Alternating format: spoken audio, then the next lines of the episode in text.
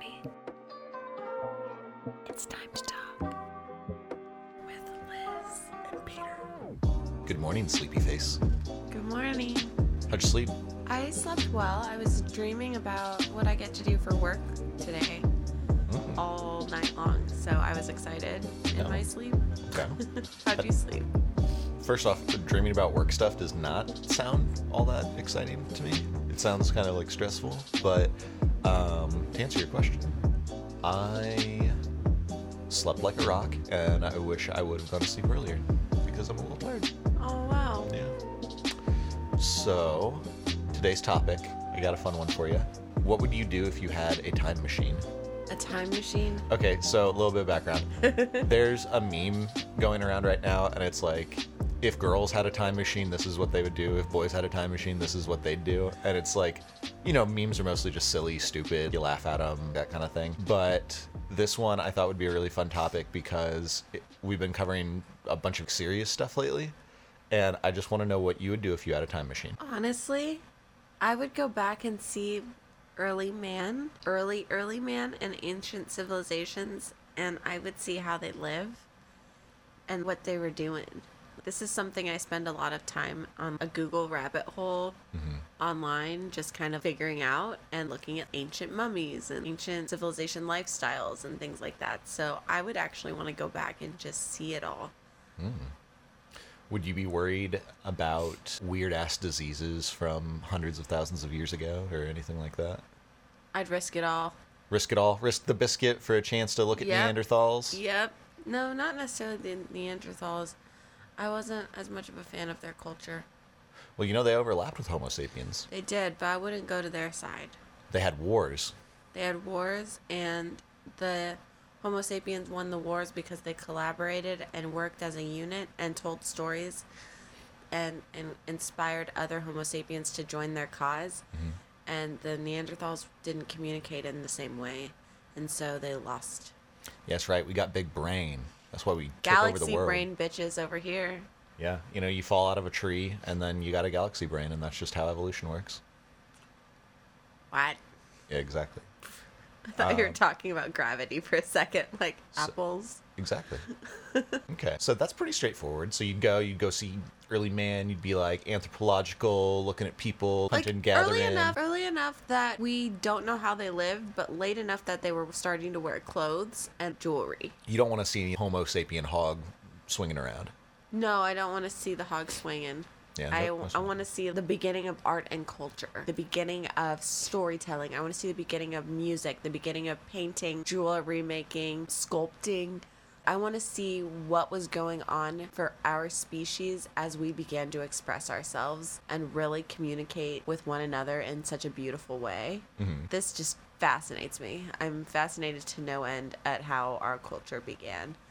And that I think that's part of why I love museums so much because you get a sneak peek at what it may have been like. It's a tiny snapshot, but it's something. Mm-hmm. It's like the real life internet when you go to museums. Right. And then you'd be going to the real life museum that is actually using a time machine to go and look at the Yeah, people's. your time machine. So you tell me what you would do with your time machine. So first, I find your choice really interesting because it's it's different. It's super different than mine in that I would want to either ideally both, but I'd like to either go to a time where I could see something like a like a wonder of the world that doesn't exist anymore, like the Hanging Gardens in Babylon, or no, seriously, like what's the point? Like what's the point of just like like He said no seriously because I made a weird face. yeah, yeah. She always makes a weird face. This is just the one time I pointed it out.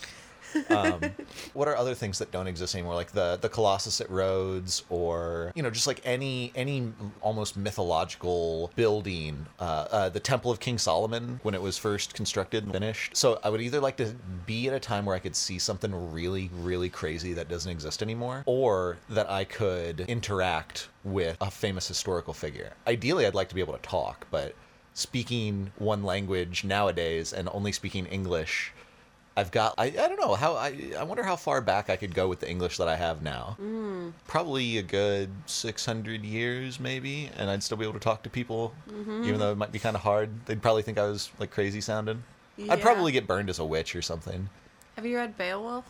Yeah, I've read well I mean in high school, you know, Yeah. 17 years they ago. talk crazy. They do talk crazy. so yeah, so I would like to go to a time where I could either see something really intense or talk to somebody. Or you know what? Since we're talking about time machines, and you can have any technology at that point because we're being sci-fi right now. I'm gonna have a thing that translates all speech, so I can go anywhere. But yeah, I mean, I I, I think it'd be fun to see something that does not exist anymore, especially something that's almost mythological. There are writings about it, but maybe it existed, maybe it didn't. Maybe it really was as magnificent as everybody says it was. I'm just so. Can I push back on it? Yeah. I'm just curious because you want to go back and see a thing more so than a people. And I find that really interesting because there are such places and structures and things now that are really impressive or ancient and they're not necessarily like that influential. It's cool and all, but you're the same whether you've seen it or not or whether you've just seen a picture of it. So to me, I guess I'm curious what you find inspiring about going back and seeing a long gone structure. First off, one, you think you're better than me? You think you're better than me with your choice of time machine uh, usage? All I asked permission to push back. I No, wanted I'm to know. I wanted to understand what was inspiring about it to you. Because I think I uh, explained what was inspiring about my choice to me. So maybe uh, maybe we're looking for two different things. I'm not necessarily looking to be inspired by something. Oh. Like I just I want to see something really interesting. Like I want to see something that I I will never be able to see in my life that I could not possibly see unless I had a time machine. Um, Gotcha. you know, I, I know a lot of people are gonna be tempted to say, "Oh, I would go to a time when I would change some world event. I'd go back and kill baby Hitler, and there would be no Holocaust." Right, dude. I don't want to mess with that juju. I want to go back in time and I want to touch nothing because I feel like I would butterfly effect the hell out of the world. That movie fucked up a whole generation. I'd- Don't I'd end up- change a single thing. Exactly. Yeah. You go back, you, you shoot baby Hitler, and then, I don't know, Hitler's little brother becomes worse than Hitler because Hitler was killed and had, it scarred his little brother and, like, fucked him up, and there were a hundred Holocausts, you know? Like, I don't Right. want I don't want that on my head. Or they won the war. Right. I'm, I mean, not that I'm cool with how history is played out, but I'm pretty sure that anything that I would do in a time machine would just fuck it up worse. So That's fair. But yeah, so that, that's why I would want to take like more of a like go and see, maybe not interact with people or interact in a way that's unobtrusive. I don't know. But then when you get into like butterfly effect stuff, you never know what could possibly be the thing that sets off the chain reaction of events. Yeah. Talking to someone might, from the future might change the way you live your life in some significant way. Yeah. Or seeing my time machine burst out of the sky and you might be inspired to make some technologies or start a cult or I don't know where these things could go. People people back in the day are just as crazy as they are now, if not more so. I think that's why I want to see people back in the day. I want to know what their minds were like. I want to know if they had the same thought patterns and dreams and goals. So, and so ideally, you would like to go back with a translator and a fixer to, to work you around the early Homo sapien community, and then you would like to do marriage family therapy with early man. yeah, Unga, Unga Bunga, you say that your wife is not treating you fairly. Do you think it's because her name is and that's not very respectful? it'd be more like, "What's coming up for you right now?" As you share that with me. Yep, exactly, exactly. Yeah, very effective. I'm sure that you would learn a lot. yeah, it kind of reminds me of that movie we watched recently. What was it called?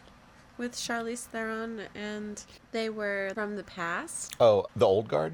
Yeah, Yeah, okay, so I like the premise of that movie. It wasn't the greatest movie ever, but it was a cool movie. it was a cool you movie. really it was a cool liked it. I did. the- I'd really like it. Yeah. Okay. No, I was. I was entertained the whole time. God, Like, just because it wasn't some then- highbrow movie, you don't have to put a disclaimer that it wasn't the best. Hey, I only watch things off of the AFI Top 100, and Mar- Martin Scorsese is my favorite director, and Pulp Fiction is a masterpiece that can never be recreated. Whatever. And I'll take. I'll, I'm basically a clearinghouse of every horrible movie opinion that you could possibly have. And also, bitch, your favorite movie's The Godfather. It's a great movie. I would go back to when Francis Ford Coppola was directing The Godfather and slap Marlon Brando. Just because I know that his mouth is full of cotton balls so that he could talk like an idiot. Oh my And god. he wouldn't really feel so bad. But then I'd probably get beat up by Marlon Brando's bodyguards, so I don't know if I want to do that. Are you gonna talk about the old guard?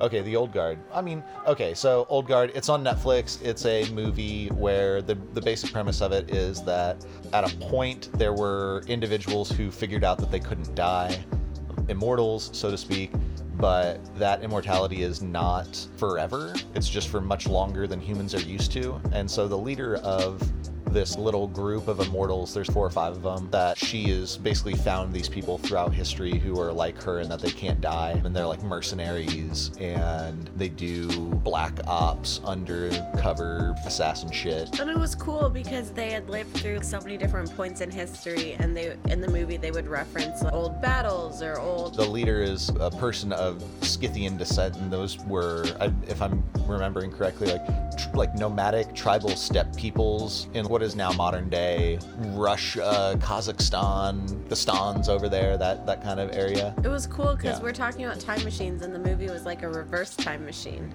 Two of the guys met in the Crusades and then became lovers, and then one guy fought for Napoleon, and that's how he found out he was immortal because he died. So the idea war. of like reverse time machine, like old people's coming to now, is equally cool to me. girl, you looking better every day. You got that Benjamin button. That movie was long. It was long. Yeah, He had a reverse time machine. he did. And then he became a baby.